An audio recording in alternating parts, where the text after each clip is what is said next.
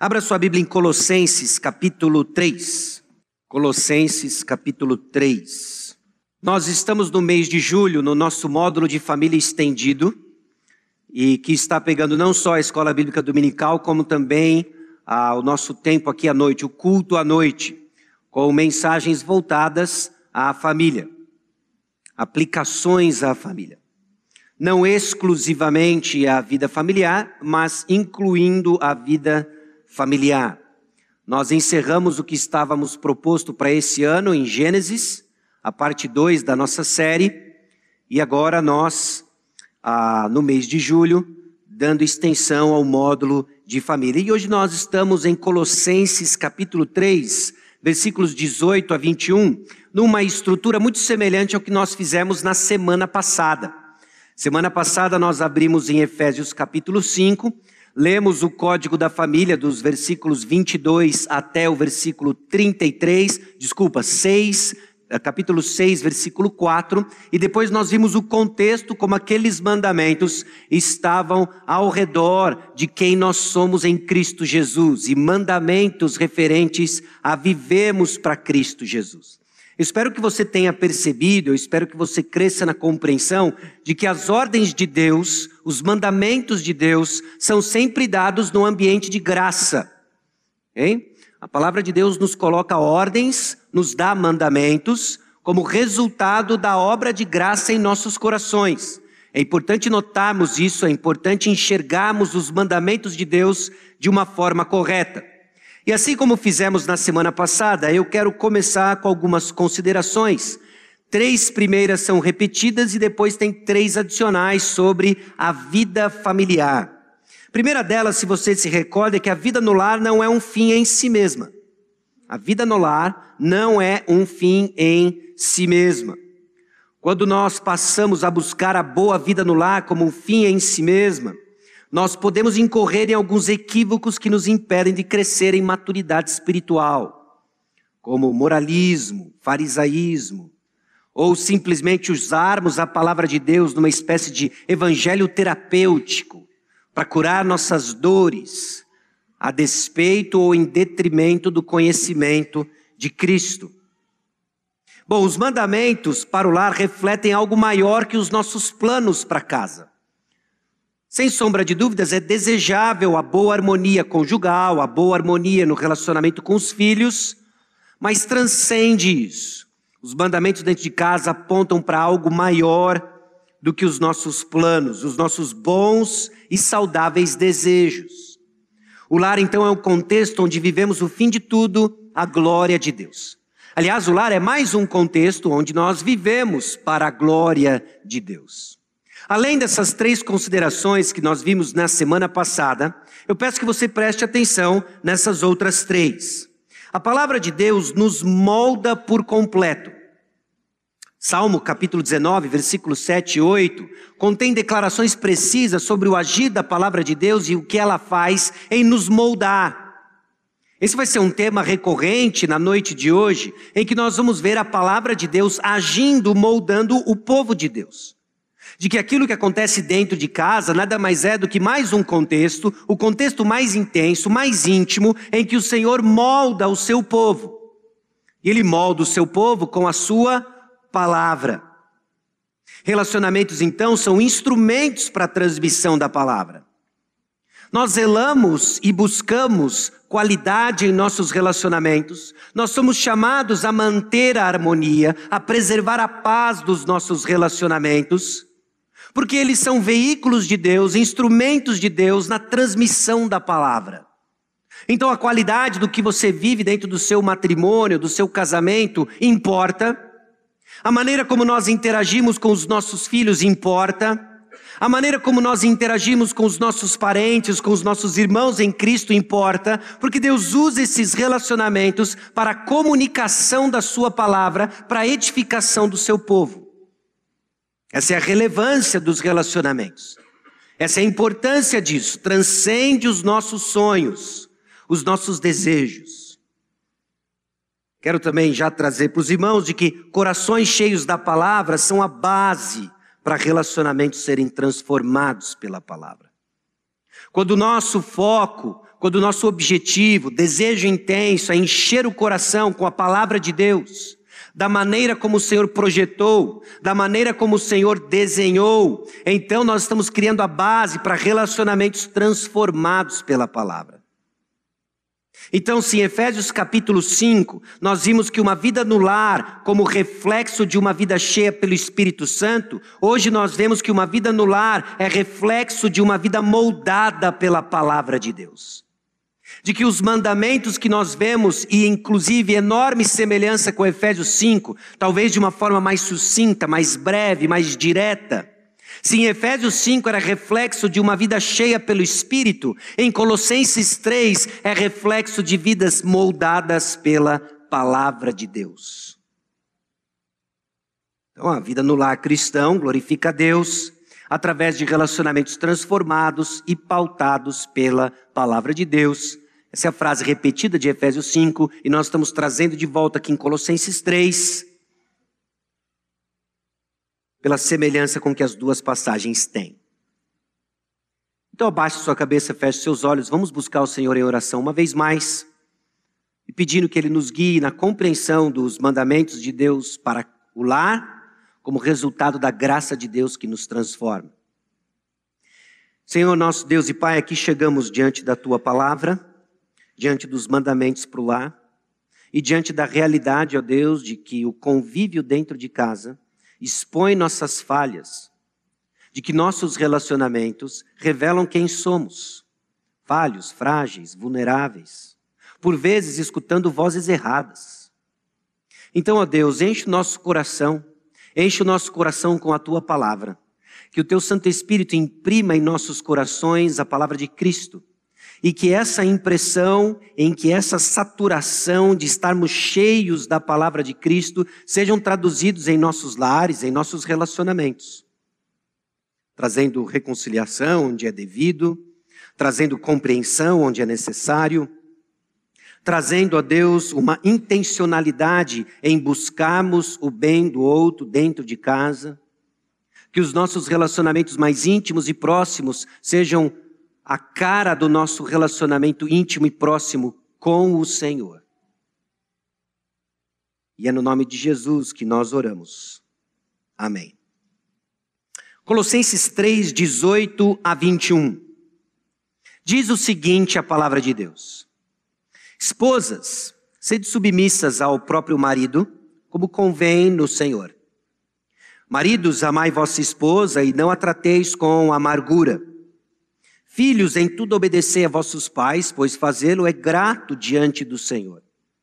Pais, não irriteis os vossos filhos, para que não fiquem desanimados.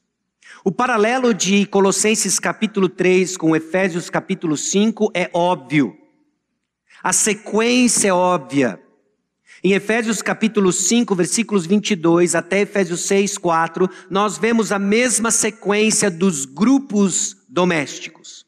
Nós vemos esposas, maridos, filhos e pais. E aqui em Colossenses 3, esposas, maridos, filhos e pais. Em ambas as passagens, os mandamentos brotam de um lugar, de um contexto. Em Efésios capítulo 5, brotava justamente de um lar que refletiria vidas cheias pelo Espírito Santo. E aqui em Colossenses 3, justamente brota de um lar em que a palavra de Cristo habita ricamente nos corações. Corações que são o centro de controle, o centro de controle de tudo aquilo que nós somos, controlando o que nós pensamos, desejamos e sentimos. Parece que o contexto onde esses mandamentos domésticos são dados é justamente da graça de Deus trabalhando individualmente em cada um dos indivíduos do lar. Bom, assim como fizemos na semana passada, nós olhamos como esses mandamentos para o lar são abrangentes, aplicando a cada um dos seus integrantes, a começar pelas esposas. Cada um desse relacionamento, então, mostra esse código de casa, de Colossenses 3, 18 a 21. Cada um deles é especificado e eles também são claros e diretos. Às esposas é dado o quê? Uma ordem de serem submissas ao próprio marido. Existe não só o erro da rejeição deste mandamento em função das vozes da nossa cultura, da nossa época, como também o exagero de que essa ordem é dada para toda e qualquer mulher, para ser submissa a todo e qualquer homem, em todo e qualquer relacionamento. Não é isso que o texto bíblico está colocando. O texto é bem claro de que a submissão da mulher é devida ao seu próprio marido. Isso não é para a mulher, obviamente, o direito de sair peitando todo e qualquer homem por aí. Mas isso definitivamente corrige distorções de submissão em que homens se dão a valer simplesmente da sua genética ou da maneira como o Senhor o fez para exigir certas posturas e atitudes de mulheres, mesmo aquelas que não são suas esposas. Às mulheres é dada uma ordem de submissão ao próprio marido, e a razão é porque isso convém ao Senhor. Note, o próprio texto bíblico e o próprio contexto já nos ajuda a entender de que a ordem dada à mulher de submissão não a coloca em inferioridade na sua essência. Se você virar a página da sua Bíblia em Colossenses capítulo 3, versículo 11, Logo depois de colocar, segundo a imagem daquele que o criou, que o criou em Cristo Jesus, nós crentes em Cristo como novo homem, no versículo 11 nós vemos o seguinte: no qual não pode haver grego nem judeu, circuncisão nem incircuncisão, bárbaro, cita, escravo, livre, porém Cristo é tudo em todos. Em Gálatas capítulo 3, versículo 28, nós vemos a mesma verdade ecoando. De Sate não pode haver judeu nem grego, nem escravo nem liberto, nem homem nem mulher, porque todos vós sois um em Cristo Jesus. Em nossa posição diante de em Cristo Jesus, em nossa essência, não há distinção. Não há superioridade masculina sobre a mulher. Não há uma superioridade do homem sobre a mulher. Em essência, nós somos todos um em Cristo. Mas em função há uma submissão. Há uma submissão que começa a refletir a ordem de Deus. A ordem de Deus para o casamento é que as esposas sejam submissas ao seu marido. Como convém no Senhor. O no Senhor nos aponta a realidade de que isso tudo é a supremacia de Jesus que controla cada um dos relacionamentos de cada um de nós. As mulheres são submissas ao marido e a razão é porque convém ao Senhor. A mulher deve então se submeter ao marido porque Jesus é Senhor. E não apenas porque o seu marido lhe disse. Bom, semana passada nós vimos alguns outros detalhes que nos ajudam a entender o que compõe a submissão da esposa ao marido. Mas hoje nós vamos somar um elemento diferente que o texto traz para nós no mandamento dado aos maridos. Em Colossenses 3,19, a ordem é muito clara: maridos, amai vossa esposa. E há uma segunda ordem que para nós parece que se perde no português, mas é de não tratá-la com amargura. Há duas ordens para os homens, para os maridos. O primeiro deles é amar suas esposas.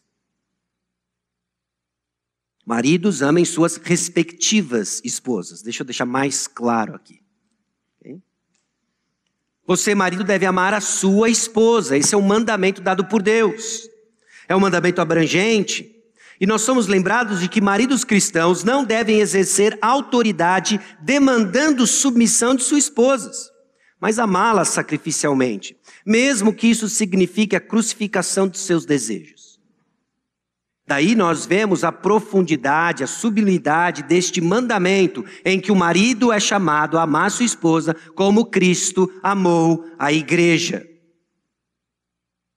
Ainda sobre esse amor, a definição funcional proposta, a definição prática proposta por Stuart Scott no seu livro Marido Exemplar é a seguinte: é um compromisso altruísta e duradouro da volição, ou seja, do seu desejo, para beneficiar e se importar por outra pessoa por meio de pensamentos, palavras e ações justas, verdadeiras e compassivas.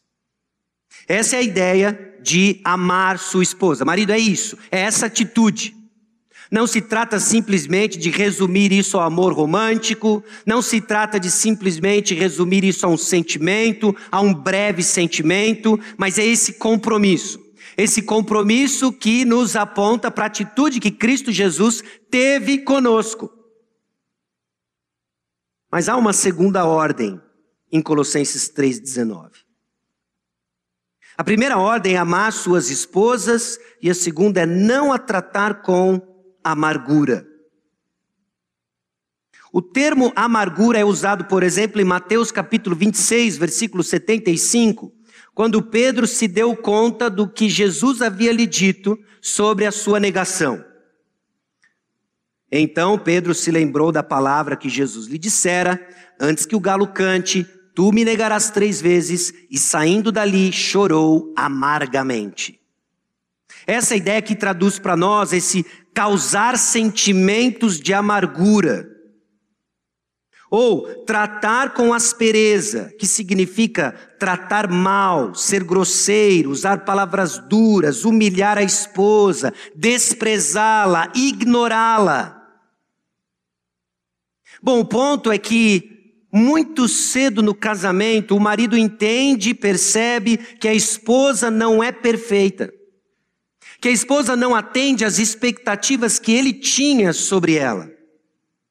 Então ele fica frustrado ao descobrir isso.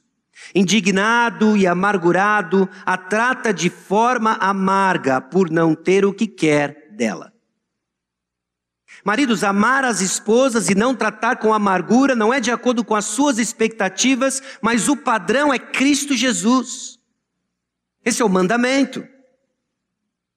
O marido então está amargurado quando ele acha defeito na esposa continuamente e acha difícil pensar bons pensamentos a seu respeito ou fazer coisas boas por ela. Ele talvez castigue a sua esposa por meio de se isolar dela, de atacá-la verbalmente ou de dificultar a vida para ela. Isso é tratá-la com amargura. É isso que o Senhor nos chama, maridos, a não fazer. Isso é o oposto de amá-las como Cristo amou a igreja. É alimentar essa condição crítica, essa disposição crítica de sempre olhar a esposa com condescendência porque ela não atingiu suas expectativas criadas não pela palavra de Deus, mas pela voz do mundo. Porque o mundo está gritando para você o que é um casamento feliz, o que é um casamento satisfatório, o que é uma vida sexual satisfatória. E você segue comprando as vozes do mundo e respondendo à sua esposa, não de acordo com os padrões de Deus, mas de acordo com as suas expectativas. Deixe-me ler para você algumas páginas do livro O Marido Exemplar, da onde justamente sai essa citação, em que ele torna bem prático a forma como, por vezes, o trato com amargura se dá do marido para a esposa. Pensamentos amargurados, que nós somos chamados a despir e revestir de outra coisa. É quando você, marido, está pensando ou tem a seguinte atitude: eu não aguento mais. Se ela fizer, complete aí. Mais uma vez, acabou. Tô nem aí para ela. Vou deixá-la. E você chega ao ponto, inclusive, de verbalizar isso, minando a confiança de um relacionamento que foi criado num voto que você fez diante de Deus e de pessoas, de uma comunidade. Esse é um pensamento de amargura, esse é um pensamento que não condiz com o que Cristo fez pela igreja. O pensamento amoroso, que deve revestir o seu coração, marido, é o seguinte: vou continuar a amá-la. Cristo me amou quando eu não merecia. Meu amor é para sempre, seja como for. Pensamento amargurado é quando você se pergunta: você quer ver só? Vou me vingar de você. Isso é um pensamento amargurado.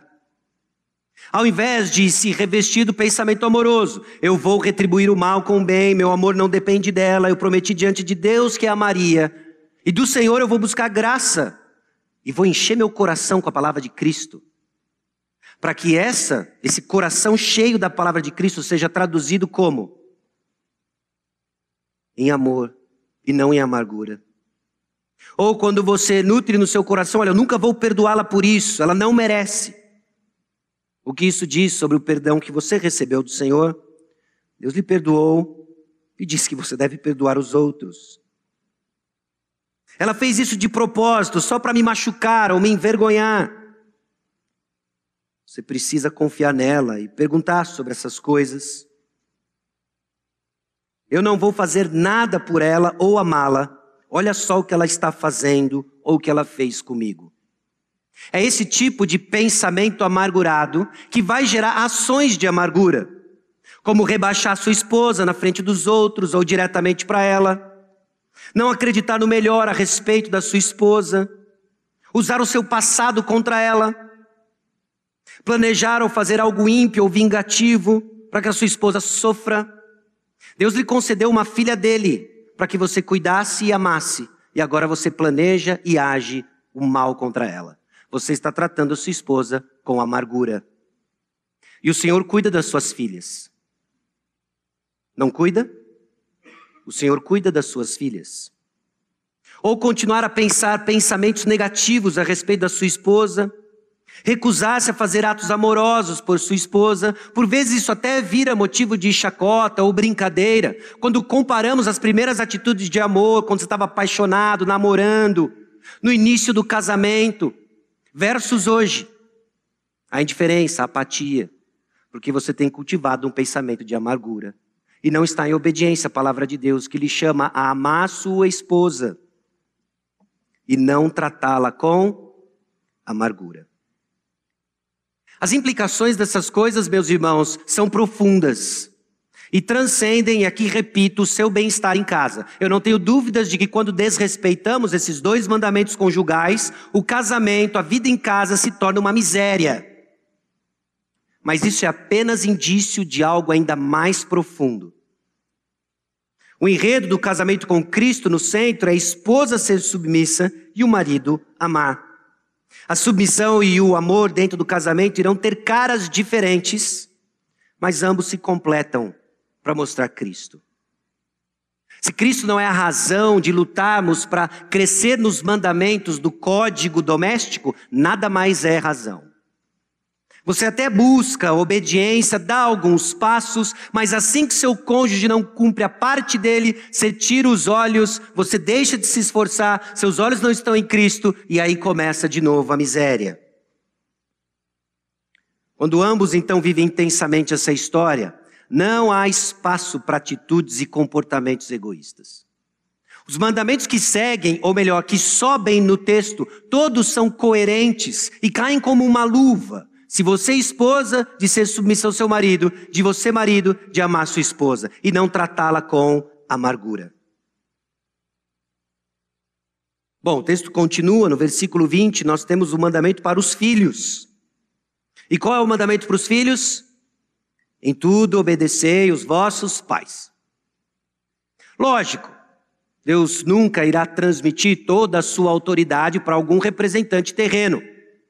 O limite é quando pais pedem para que seus filhos pequem contra o Senhor. Ali cessa a sua autoridade, a sua jurisdição. Mas o que não passa e cruza essa linha, o texto é bem claro: em tudo. Em tudo.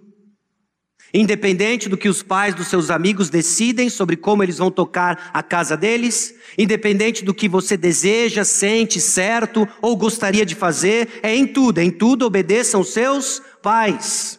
E obediência é o que o seu pai fala, quando ele fala e com o coração correto. Esse é o padrão bíblico de obediência.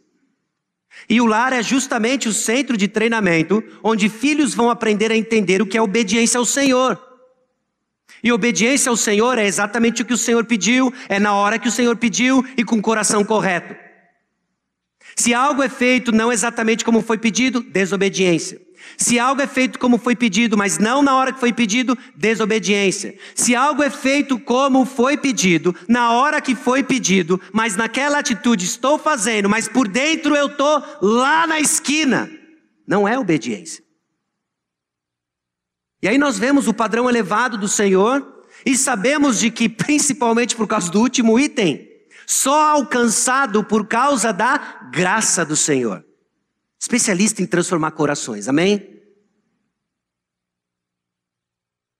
Por quê? Porque isso é grato diante do Senhor. E aqui, filhos, não se trata de arrancar um sorriso do seu pai, da sua mãe. Por vezes a dinâmica familiar também é uma chocadeira de temor a homens, não é? Em que filhos se veem escravos de querer buscar o sorriso dos pais. Não é esse o ponto. O ponto é você e o Senhor. E pais atentos à maturidade dos filhos vão começar a entender de que ele está pronto para ganhar mais linha na pipa, de ganhar mais liberdade, quando ele começa a obedecer em integridade, independente da presença dos pais, ele faz o que o Senhor pede, quando o Senhor pede e com o coração correto. Aí nós começamos a ver maturidade, e isso é agradável a Deus. E sabe por quê, filhos? Seu pai, sua mãe, pecadores eu sei, aqui e ali fazem uma porção de coisas para o seu bem. Mas só Jesus pagou o preço na cruz pelos seus pecados. Só Jesus é digno de toda a sua adoração e da sua obediência. Seus pais são os veículos terrenos onde a sua obediência ao Senhor vai ser exercida. Bom, o texto continua e ele fala agora os mandamentos para os pais. E o mandamento para os pais é de não irritar vossos filhos. Aqui transcende a trivialidade, a banalidade de seu filho torce para um, filme, para um time diferente, ou se você está jogando um jogo de tabuleiro e etc. Lógico, todas essas coisas têm limites se perder o carretel, certo? Mas transcende isso, se transcende isso. A ordem de não irritar, a definição aqui é de causar alguém a reagir de uma maneira que sugere o aceite de um desafio, provocar de uma forma negativa. São os bate-bocas. São os bate-bocas. É quando você, que pai, mãe, supostamente o elemento maduro dentro de casa, começa a alimentar uma discussão sem fim com o seu filho. Você está convidando a um desafio. E ele, na sua maturidade, entra no desafio. E a razão por que nós não vamos e não devemos irritar nossos filhos, que é os mandamentos para os pais, é para que eles não fiquem desanimados. É para que eles não fiquem desanimados. Há uma mudança significativa aqui no termo usado, meus irmãos, do versículo 20 para pais, do versículo 21.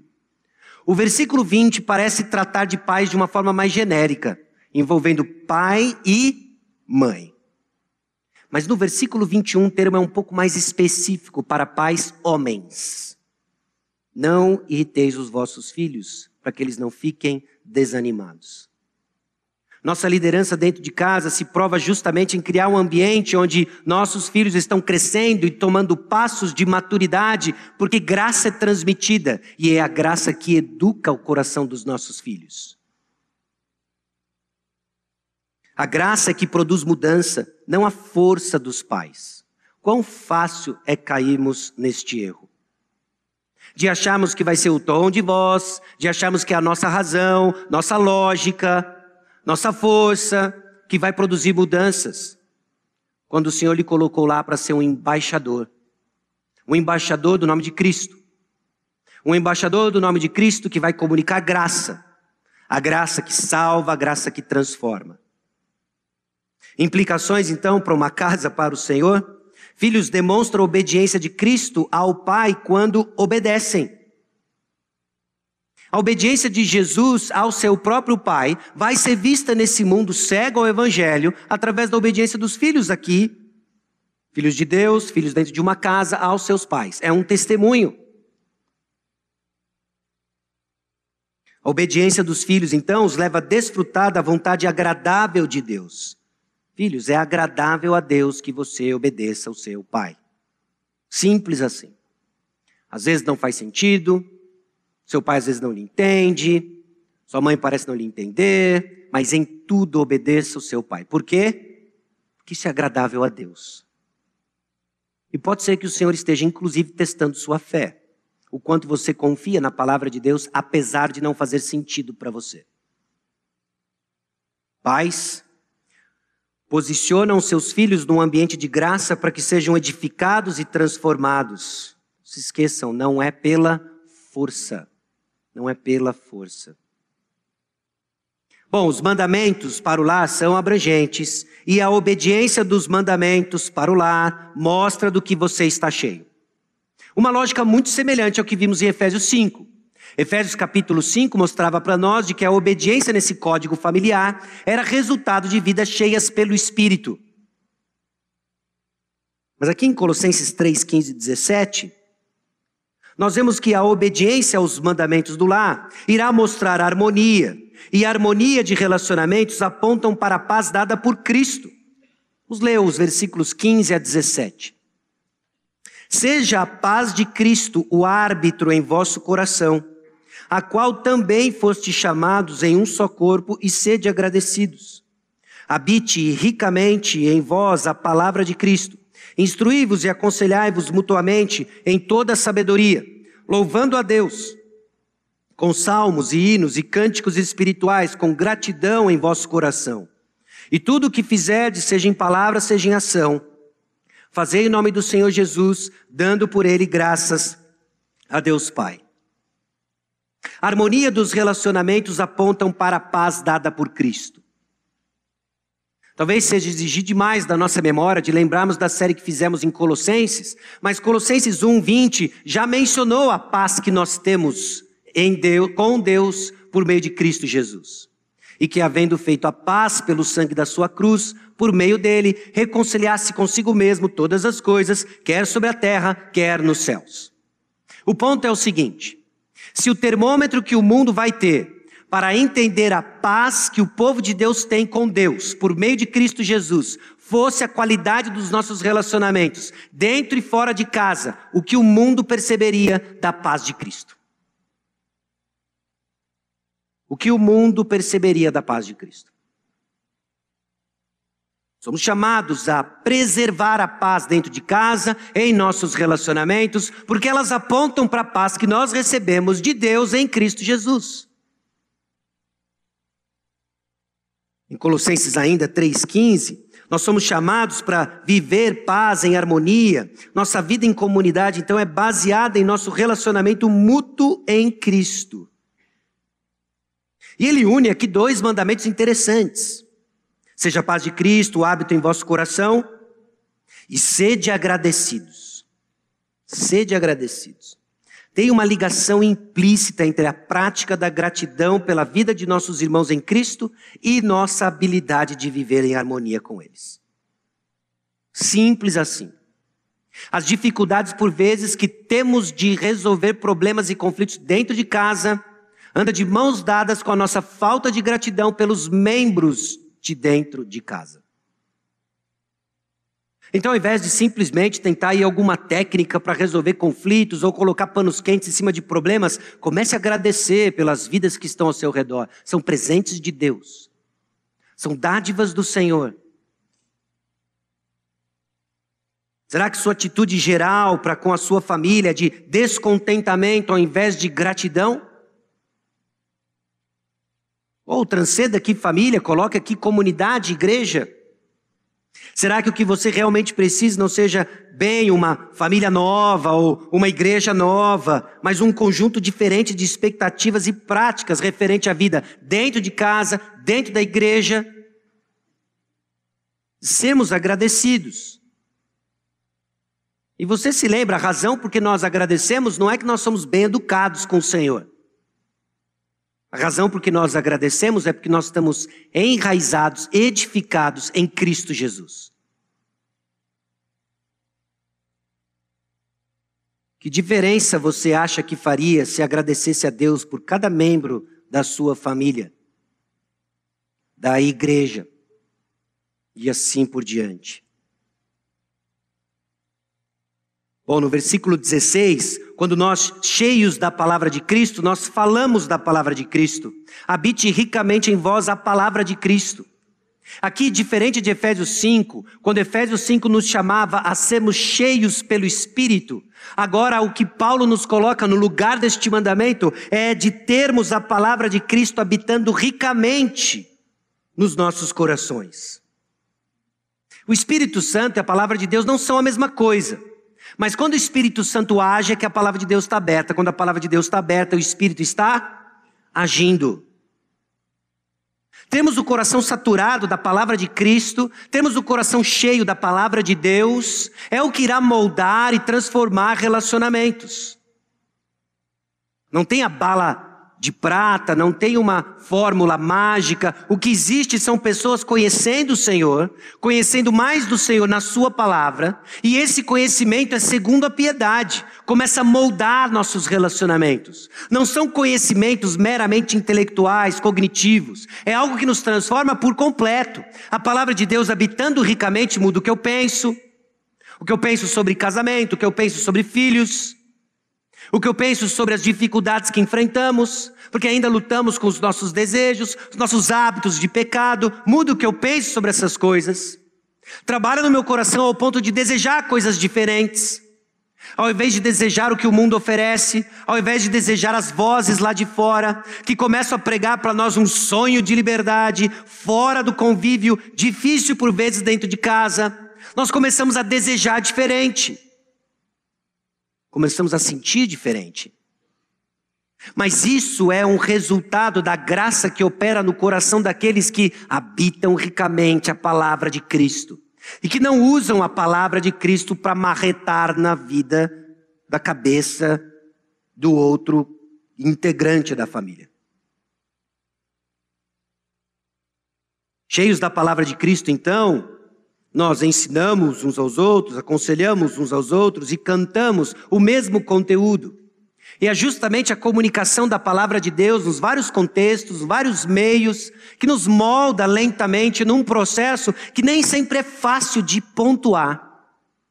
Nem sempre é fácil de pontuar. Assim como o nosso crescimento físico, não é? Nosso crescimento físico.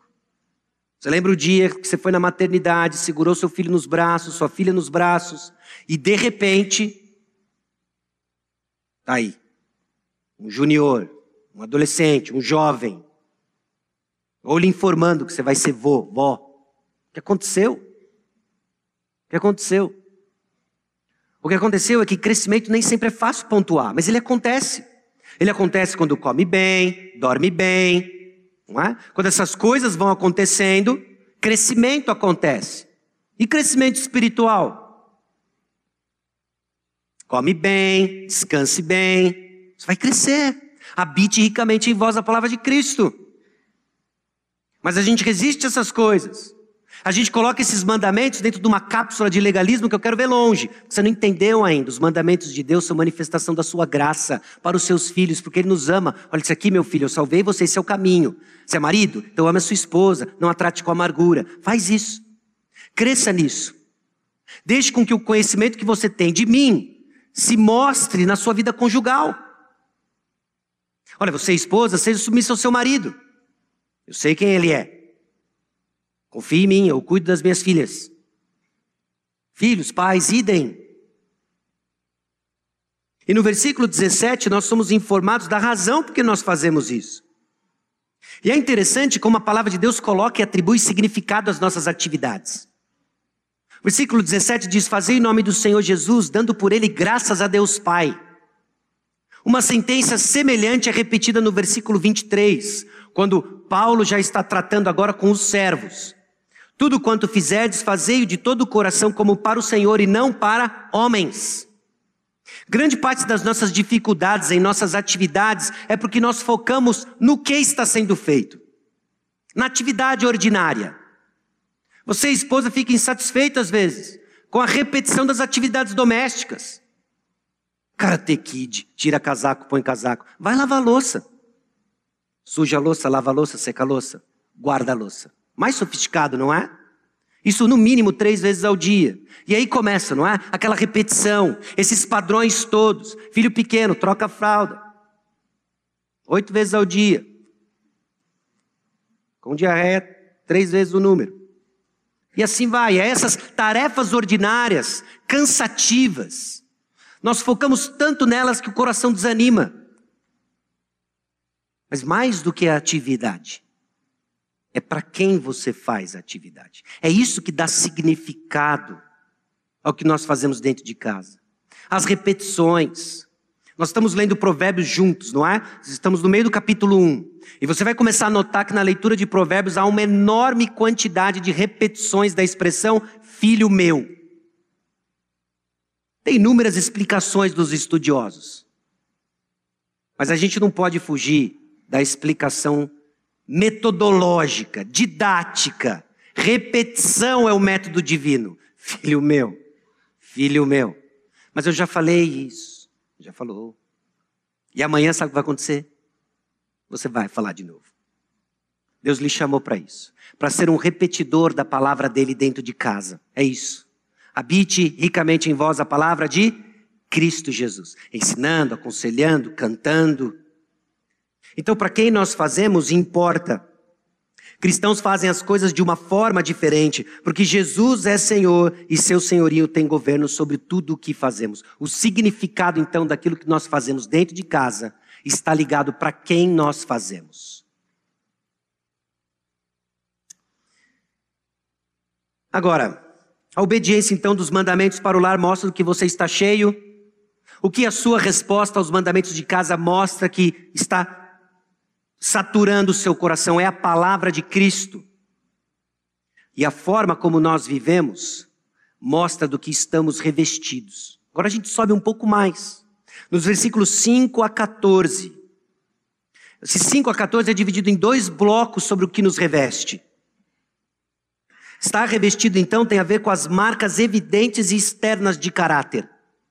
A maneira como você vive dentro de casa começa a mostrar do que, que você está revestido. Se são das obras da carne, as quais você é chamado a se despir, a despojar, a fazer morrer, ou se é justamente do novo homem, criado segundo Cristo Jesus. Nós somos chamados a tirar coisas.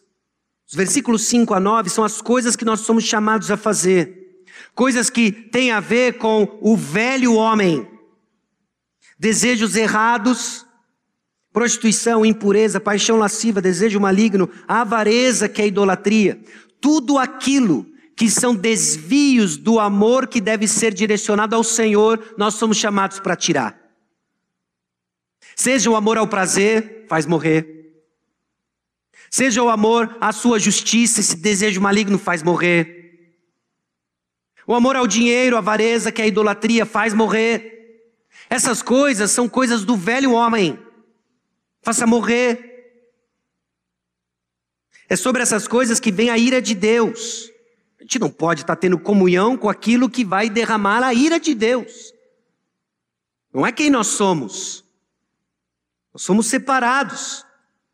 Existem coisas para tirar, coisas referentes à nossa ira, a maneira como nós antigamente andávamos, diz o versículo 7. O desvio da verdade, no versículo 9. E no versículo 10, e vos revestistes do novo homem, que se refaz para o pleno conhecimento, segundo a imagem daquele que o criou. Tem coisas para revestir, coisas ligadas ao novo homem, uma nova criatura.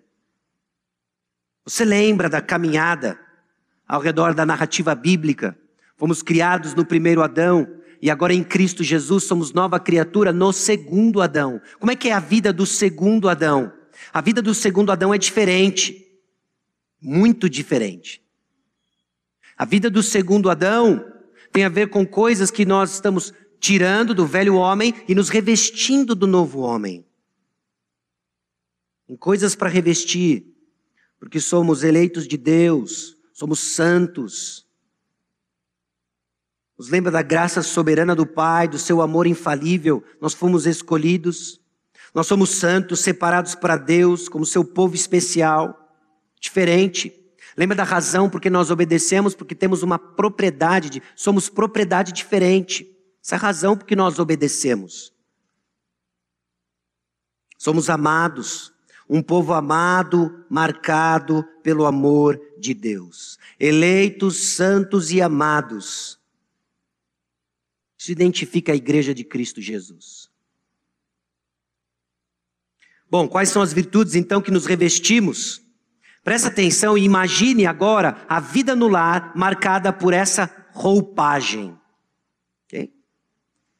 Ternos afetos de misericórdia. Literalmente, intestinos de misericórdia. Referência aqui aos aspectos internos emotivos de uma pessoa, uma compaixão genuína. Uma compaixão genuína.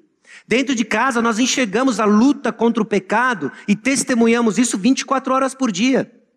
Seja marcado por ternos afetos de misericórdia, enxergando essas coisas. Bondade. Bondade. Humildade.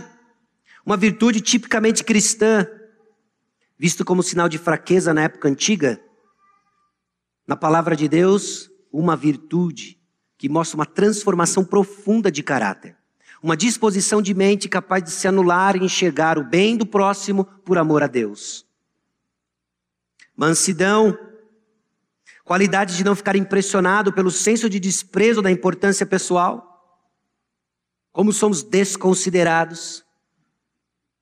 O sacrifício constante dentro de casa, nem sempre acompanhado de reconhecimento, exceto algumas datas comemorativas espalhadas pelo ano, não é? A mansidão nos sustenta na perseverança em meio ao esquecimento de nossa importância pessoal. Longanimidade, paciência. Se bondade refere-se à abordagem que devemos ter com pessoas, paciência refere-se ao tipo de reação que devemos ter para com elas. E além de tudo isso, nos versículos 13 e 14, suportai-vos uns aos outros Perdoai-vos mutuamente, caso alguém tenha motivo de queixa contra outrem. Assim como o Senhor vos perdoou, assim também perdoai vós. Acima de tudo isso, porém, esteja o amor, que é o vínculo da perfeição. Cristãos se relacionam com pessoas difíceis, oferecendo a eles a graça imerecida que você antes recebeu. Uns aos outros, mutuamente. É isso, meus irmãos, que nos revestimos da graça de Deus. E a razão por que nós fazemos isso, mostrando justamente a nossa motivação, assim como o Senhor vos perdoou. A vida dentro de casa é um termômetro preciso da percepção que você tem do que Cristo fez por você. A vida em seus relacionamentos horizontais mostram com precisão a qualidade do seu relacionamento vertical. Vimos e exploramos isso na escola bíblica dominical e aqui repetidas vezes aparecendo no texto bíblico. Como o Senhor nos perdoou. E a base de tudo é o amor. É o amor que faz com que todas as virtudes sejam colocadas em prática. Bom, a forma como vivemos mostra que estamos revestidos e como estamos revestidos aponta para quem estamos unidos. Aqui você não pode piscar. Porque os versículos 1 a 4 de Colossenses 3 destrincham para nós uma realidade sobrenatural, espiritual, que é a razão pela qual nós vamos prosseguir lutando para obedecer os mandamentos domésticos, nós vamos seguir lutando para nos revestir do novo homem. Nós vamos seguir na luta para fazer morrer nossa natureza terrena. Nós vamos seguir na luta de manter relacionamentos em meio a tantos conflitos que experimentamos. Sabe por quê? Porque nós temos uma nova mente, recebida em nossa união com Cristo Jesus. O dia em que você foi alcançado pela graça, você respondeu com fé, arrependimento dos seus pecados, você foi unido a Cristo Jesus. Nós somos sobrenaturalmente unidos a Cristo Jesus. É nossa responsabilidade, então, desenvolver essa nova mente. Tem coisas para pensar, tem coisas para buscar. E a nossa busca pelas coisas dos céus versus as coisas da terra que nós somos chamados a deixar. Versículos 1 a 4. Portanto, se fostes ressuscitados juntamente com Cristo, buscai as coisas lá do alto, onde Cristo vive, assentado à direita de Deus. Pensai nas coisas lá do alto, não nas que são da terra, porque morrestes e a vossa vida está oculta juntamente com Cristo em Deus. Quando Cristo, que é a nossa vida, se manifestar, então vós também sereis manifestados com Ele em glória. Esses imperativos, então, compõem uma ordem simples: redirecione sua mente a Cristo Jesus. Nós estamos subindo, certo? Nós estávamos em Colossenses 3, 18 a 21, vimos os mandamentos e fomos subindo, entendendo que o nosso coração tem que estar cheio, entendemos que ele tem que estar cheio do, da palavra de Cristo, porque é parte desse processo em que estamos nos revestindo do novo homem, estamos nos despindo da, nova, da velha natureza. Por quê? Porque somos unidos a Cristo Jesus. E unidos a Cristo Jesus, nós temos uma busca diferente e pensamos coisas diferentes que resumem a ter uma mente igual a de Cristo, de redirecionar nossa atenção a Cristo Jesus. O que acontece dentro de casa acontece no palco da adoração, ou é a Cristo Jesus ou qualquer outra coisa. Os conflitos são evidências do qualquer outra coisa. Mas é olhar para Cristo Jesus. É reconhecer de que sim, não é se foi ressuscitado no sentido de dúvida, mas aqui Paulo coloca uma declaração de certeza. Uma vez que nós fomos ressuscitados juntamente com Cristo, meus irmãos, nós somos diferentes, nós fomos transformados. Agora desenvolva essa mentalidade. Porque as tretas que acontecem dentro de casa, as brigas e os conflitos que se passam dentro de casa são resultados de mentes saturadas das coisas da terra não nas do céu. Sua busca está errada. Você está pensando coisa daqui, não de lá. É interessante que enquanto o mundo acusa esse tipo de pensamento, você vive no mundo da lua, na lógica do reino. Quanto mais saturado, quanto mais pensando as coisas do alto, mais útil você é na terra. Quanto mais viajando nas coisas do céu, mais útil você é na terra. Por quê? Nós estamos unidos com Cristo. A mentalidade dele é de outro lugar. Outro lugar. Então é lógico que você está operando de uma forma distinta, pensando as coisas da terra, com uma natureza transformada. A coisa fica num conflito, você fica confuso. Um olho no peixe, outro no gato. Você tem uma nova identidade e quer viver como alguém daqui. Isso, obviamente, espinga dentro de casa. Então, conhecer a Cristo Jesus passa a ser o centro de nossos pensamentos, desejos e sentimentos. Tudo é redefinido pelos valores celestiais. A vida dentro de casa ganhou um propósito diferente. São essas pequenas embaixadas para mostrar Cristo à igreja, para mostrar que é agradável obedecer a Deus para mostrar como o pai cuida dos seus filhos. É isso que acontece dentro de casa. E quando tiramos os olhos de Cristo, vira a bagunça que vira. E meus irmãos, essa união que nós desfrutamos com Cristo Jesus é resultado de recebê-lo pela pregação da palavra. O capítulo 3, versículos 8 a 23, o apóstolo Paulo está, capítulo 2, desculpa, do 8 ao 23, o apóstolo Paulo está ah, destrinchando, acusando, apontando falso ensino. Falso ensino que estava distorcendo a verdade do evangelho no contexto de Colossos. Mas nos versículos 6 e 7, nós vemos essa nova natureza sendo recebida. Ora, como recebeste de Cristo Jesus o Senhor, assim andai nele ou seja, andar nele traduz-se também por buscar as coisas do alto, pensar as coisas do alto. Nele radicados e edificados e confirmados na fé, como fostes instruídos, crescendo em ações de graças. Olha aí as ações de graça. A nossa gratidão brota do fato de que nós estamos, em, estamos radicados, enraizados, edificados e confirmados na fé. Daí brota gratidão. Ou ainda Colossenses 1, 28 e 29, o qual nós anunciamos, advertindo a todo homem, ensinando a todo homem em toda a sabedoria, a fim de que apresentemos todo homem perfeito em Cristo. Para isso é que eu também me afadigo, esforçando-me o mais possível, segundo a sua eficácia que opera eficientemente em mim. Somos equipados então com sabedoria de Cristo ao ouvir Sua palavra. E a sabedoria de Cristo é a mente de Cristo em quem todos os tesouros da sabedoria e do conhecimento estão ocultos. Meus irmãos, nós andamos em primeira marcha numa Ferrari. Às vezes a sensação que eu tenho da minha própria caminhada com Cristo é que, Senhor, eu, eu preciso aprender a, a, a passar segunda. Se é que é mecânico Ferrari, não sei, mas você entendeu o ponto. Nós não estamos desfrutando de tudo aquilo que nos foi dado. Os tesouros de sabedoria que nos foi dado, do conhecimento de Cristo Jesus, aplicado ao convívio do lar, revoluciona a vida dentro de casa. Mas a gente se apega às coisas da terra. A gente quer as coisas da terra. Nós tiramos os olhos de Jesus, pensamos as coisas daqui, buscamos as coisas daqui, nosso senso de justiça. Sonhos forjados com as vozes do mundo. Tratamos uns aos outros não com o amor de Cristo, com amargura. Relutamos em crescer em submissão, por causa das vozes do mundo, não é de Cristo.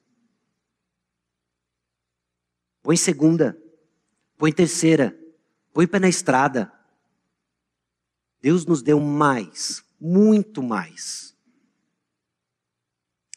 A palavra que recebemos age então de forma sobrenatural em, em nós, a fim de que apresentemos todo homem perfeito em Cristo Jesus. Enquanto a gente se apega, vendo os nossos sonhos escorrer pelos dedos, não é? sonhos até legítimos, de vida conjugal, vida com os filhos, nós deixamos de perceber o principal. Cristo Jesus em nós. É isso que Ele está fazendo. Esse deve ser o nosso maior amor, essa deve ser a nossa busca maior, esse deve ser o nosso pensamento maior. Ele morreu por nós. O agir então da palavra de Deus nos transforma em quem Ele quer que sejamos. E sua vida em casa mostra isso ou não. Então, meus irmãos, os conflitos que experimentamos, as lutas que experimentamos em nossos casamentos, os embates que passamos com os nossos filhos, as dificuldades, por vezes, de obedecer aos nossos pais, nada mais são do que reflexo de que a palavra de Cristo ainda não está habitando ricamente em nós. Ainda tem mais para conhecer, mais para aprender, tem coisas para tirar do velho homem, tem coisas para revestir do novo homem. Tem coisas para aprendermos do ministério da palavra que no nosso contexto, nos ajuda a sermos moldados conforme a imagem e semelhança de Cristo Jesus. A vida no lar cristão, então, glorifica a Deus através de relacionamentos transformados e pautados pela palavra de Deus. Conforme chegamos perto do fim, eu convido você a considerar se a vida no lar reflete o quanto você está cheio da palavra, como é que você está? Como é que você está? Se a vida no lar reflete com cheio pelo Espírito, você está, como é que você está? E se a vida no lar reflete o quanto você está cheio da palavra, como você está? Quão dominados estamos pela palavra de Deus? O que a forma como você trata seu cônjuge, filhos ou pais diz sobre você? O que a rotina de casa mostra? Vivendo para as coisas da terra ou dos céus? Amanhã, segunda-feira, talvez a dinâmica esteja levemente diferenciada em função de férias escolares, dependendo do seu contexto. Mas existe uma rotina de casa, existe uma batida de casa, não é? Como é que vai ser? Ela vai mostrar amores às coisas do céu, pensar as coisas do céu, buscando as coisas do céu, ou mais uma vez nós vamos ver que ainda estamos revestidos do velho homem. Nossos desejos estão desgovernados, nossas emoções embaralhadas. Quais são os passos que você precisa tomar em casa para refletir Cristo? Porque o primeiro e suficiente passo dado por Jesus, nós fomos relembrados. Ele morreu por você, você respondeu com fé, está unido a Cristo Jesus. Agora você tem uma nova mente para buscar. Pensar e buscar as coisas do alto. E isso vai ser visto justamente no seu contexto imediato, em casa, na igreja, em nossos relacionamentos. E assim nós encerramos. Efésios 5, Colossenses 3. Vendo as implicações profundas desses mandamentos domésticos, da vida do lar e o que o Senhor quer de cada um de nós. Meus irmãos, é a graça de Deus que nos capacita. Graça de Deus abundante que já nos salvou, nos alcançou em Cristo Jesus e agora nos capacita para dizer não às coisas da terra, dizer sim às coisas do céu e que isso seja visto em nossos relacionamentos. Amém? Abaixe sua cabeça, nós vamos orar. Logo após a oração, nós vamos ouvir o pós-lúdio. Ainda orando, vai ficar projetado essas perguntas para você pensar, orar. E logo depois do pós-lúdio, nós temos nossos avisos. Senhor, aqui chegamos diante do Senhor com corações cheios de tanta coisa, nem sempre cheios da tua palavra. As evidências disso são óbvias. As evidências disso, ó Deus, são da dentro de casa. Nossos casamentos, nos nossos relacionamentos familiares, com os filhos, com os pais. Misericórdia já nos foi dada. Graça já nos foi dada. Choveu graça e perdão graça que também nos capacita a desenvolver, ó Deus, uma nova mente, a buscar as coisas do alto, a pensar as coisas do alto. E assim, ó Deus, não só nossa vida em casa é transformada, mas vivemos para a tua glória, refletindo, ó Deus, o que o Senhor operou em nós, uma nova identidade. Transforma-nos, Senhor. Vivifica, ó Deus, a tua igreja Vivifica, ó Deus, nossas famílias, a demonstrarmos a palavra de Cristo habitando ricamente em nossos corações, em tudo que pensamos, desejamos e sentimos. Em nome de Jesus que nós oramos. Amém.